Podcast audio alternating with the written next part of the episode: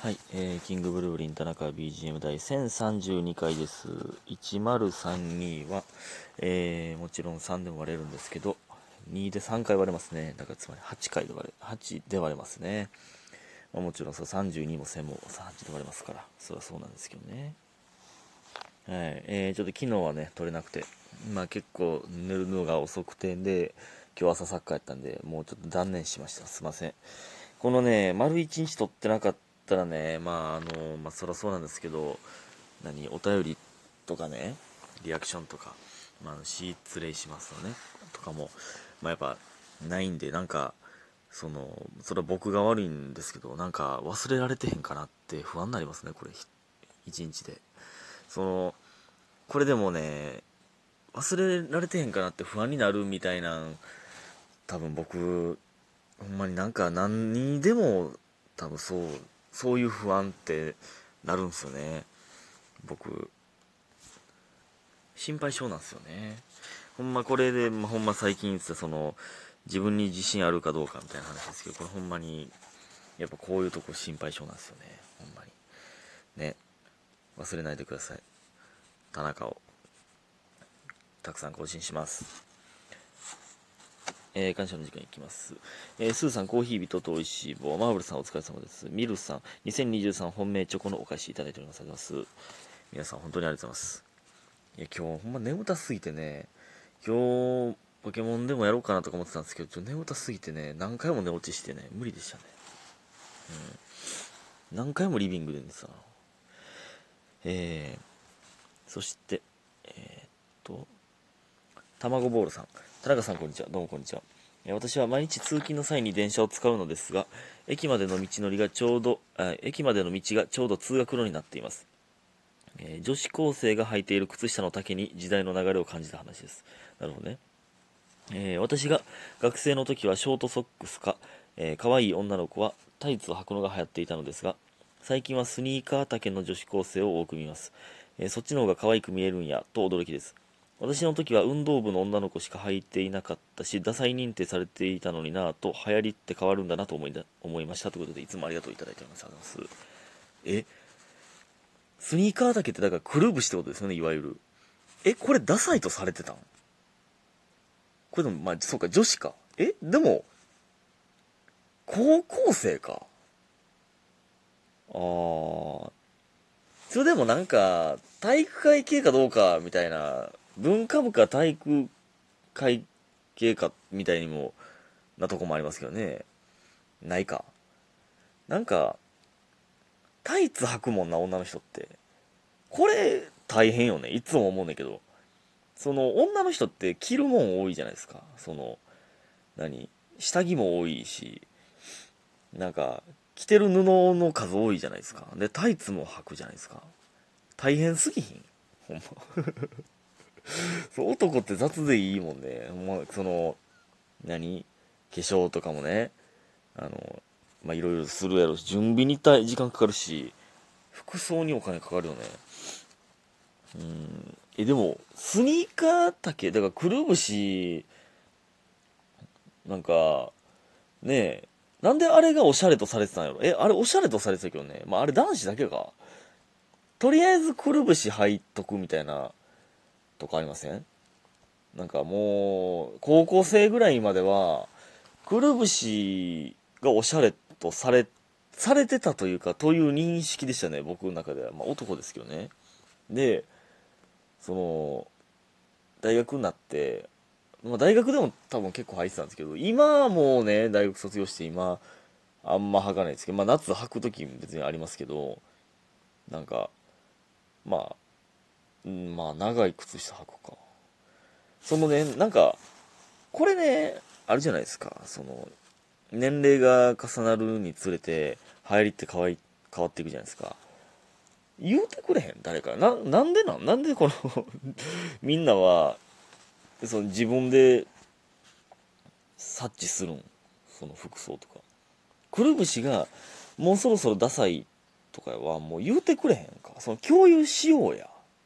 その服、高校生まではいいけど、もう大学生になったらちょっとダサいでとか、今もだから大人になったらちょっと大学生っぽいなとかあるじゃないですか。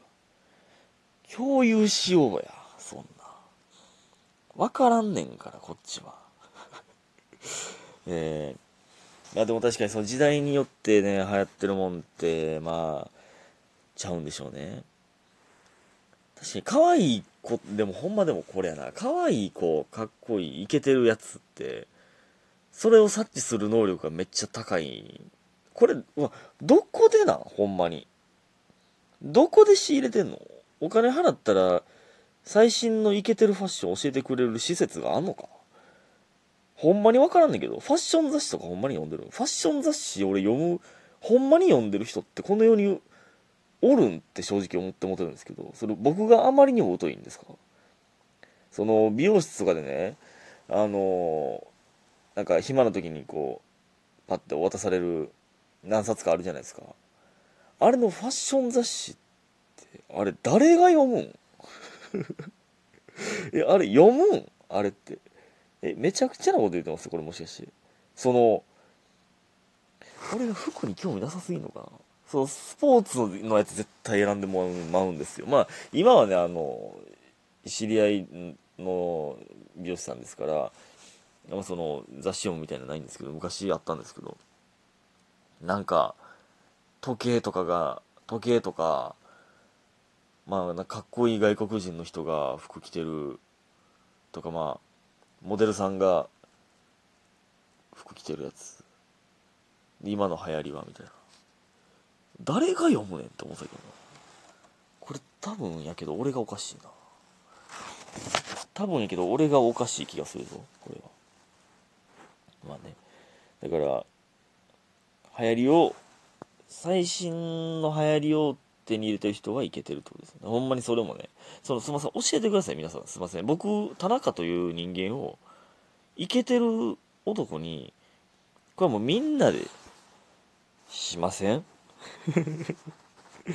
みんなでこの僕のラジオトークを聞いてくれてる方がみんなで田中を育てようっていう感じでいきませんかねね、そういうことにしましょう。ほんでね、まあ全然関係ないんですけど、ありがとうございます皆さんね。で昨日ね、初めて僕の YouTube 個人の YouTube キングブルブリン田中屋さんになんとゲスト42期のクウマイメテオオカドと枝巻島のグレン世紀が来てくれました。で、終盤にカカオの浦田スターク41期ねもう来てくれてるんで、ルームシェアのゴエモン大樹も、やってくれてめちゃめちゃ楽しかったですね。やっぱりみんなでスマブラやるというのは、まあ最初肩慣らししてから、まあ2週だから4人で、大門グレン僕大樹でやってたんで4人で、だからまあ3人と戦うわけじゃないですか。だから勝ち抜き戦で、2週だから3人に勝つのを2回2週だから6連勝したら優勝みたいなっていうのでやってたんですけど、やっぱね、いやまあグレンも強かったし、まあ大臣ももちろん強いんですけど、やっぱ大門がねやっぱすごいな、ちょっとほんまにちょっとレベルが違うかったなこれね。何が違うって、まあもちろんねコンボの技術ももちろんすごいんですけど、やっぱりねこれね、僕がねいつも負ける原因なんですけど、僕が負ける時の原因って同じミスを何回もしてしまうんですよね。そのねスマブラってね、ステージから外に出すで落とすとしたら一足ゲッ音一足なくなるっていうやつなんですけど、やっぱその崖がね下手くそなんですよね。そのほんまにね、もう同じことを、これね、ほんまにスポーツなんですよ、このスマブラって。その、やってはいけないことをしてしまうと、ちゃんとやられるんですよね。ほんまに集中力がいるし、その、まあ、やってはいけないことをやってしまったら、やられるっていう状況に追い込んでる大門ももちろんうまいんですけどね。もちろんうまいんですけど、その圧というか。こっち来たらこうしますよっていうのを一回見せとくみたいな。で、やったら、あ、これさっきやられたからじゃあこっち行こうかって、こっちも僕も思ってしまうから、上から行ったら下から行こう。上から行ってやられたから下から行こうって思ってもらうっていう。だから一回上でやられてしまったから次下から行こうって思ったらそっちを構えられてるみたいな読み合いもあるんですけど、やっぱね、この丁寧さというか、やるべきことをやる、やってはいけないことをやらないという、もう根本というか、の意識。もちろんその、技術もめちゃくちゃ高いんですけど、やっぱそこのね、意識、知識がね、全然違うな。なんか目で分かっててもね、頭で分かってても、あ、なんでこれやってもうたんやろみたいなのがね、やっぱめっちゃ多いですね。で、その対処法が分かってないな。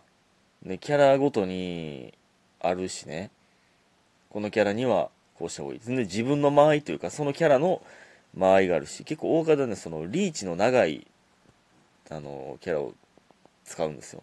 で、それで、まあ、攻撃で壁を作るというかな、置くっていうんですけど、技はね、技を置くっていうんですよ。その、別に、僕がおらんところに技を出すんですよ。で、その技の壁を作るという、攻撃の壁を作るんですよ。だから近づかれへんみたいなね。で、その、タイミング悪く、ガードが間に合わへんタイミングで近づいてしまうと、その、攻撃の壁に阻止されるんですよね。で、吹っ飛ばされるというね。いや、これね、ほんまにね、ちょっとね、根本を変えなければいけない。基礎の意識を変えなければいけない。うん。何事においてもそうなんです。ちょっとまたリベンジしたいと思います。ね。ということで今日皆さんありがとうございました。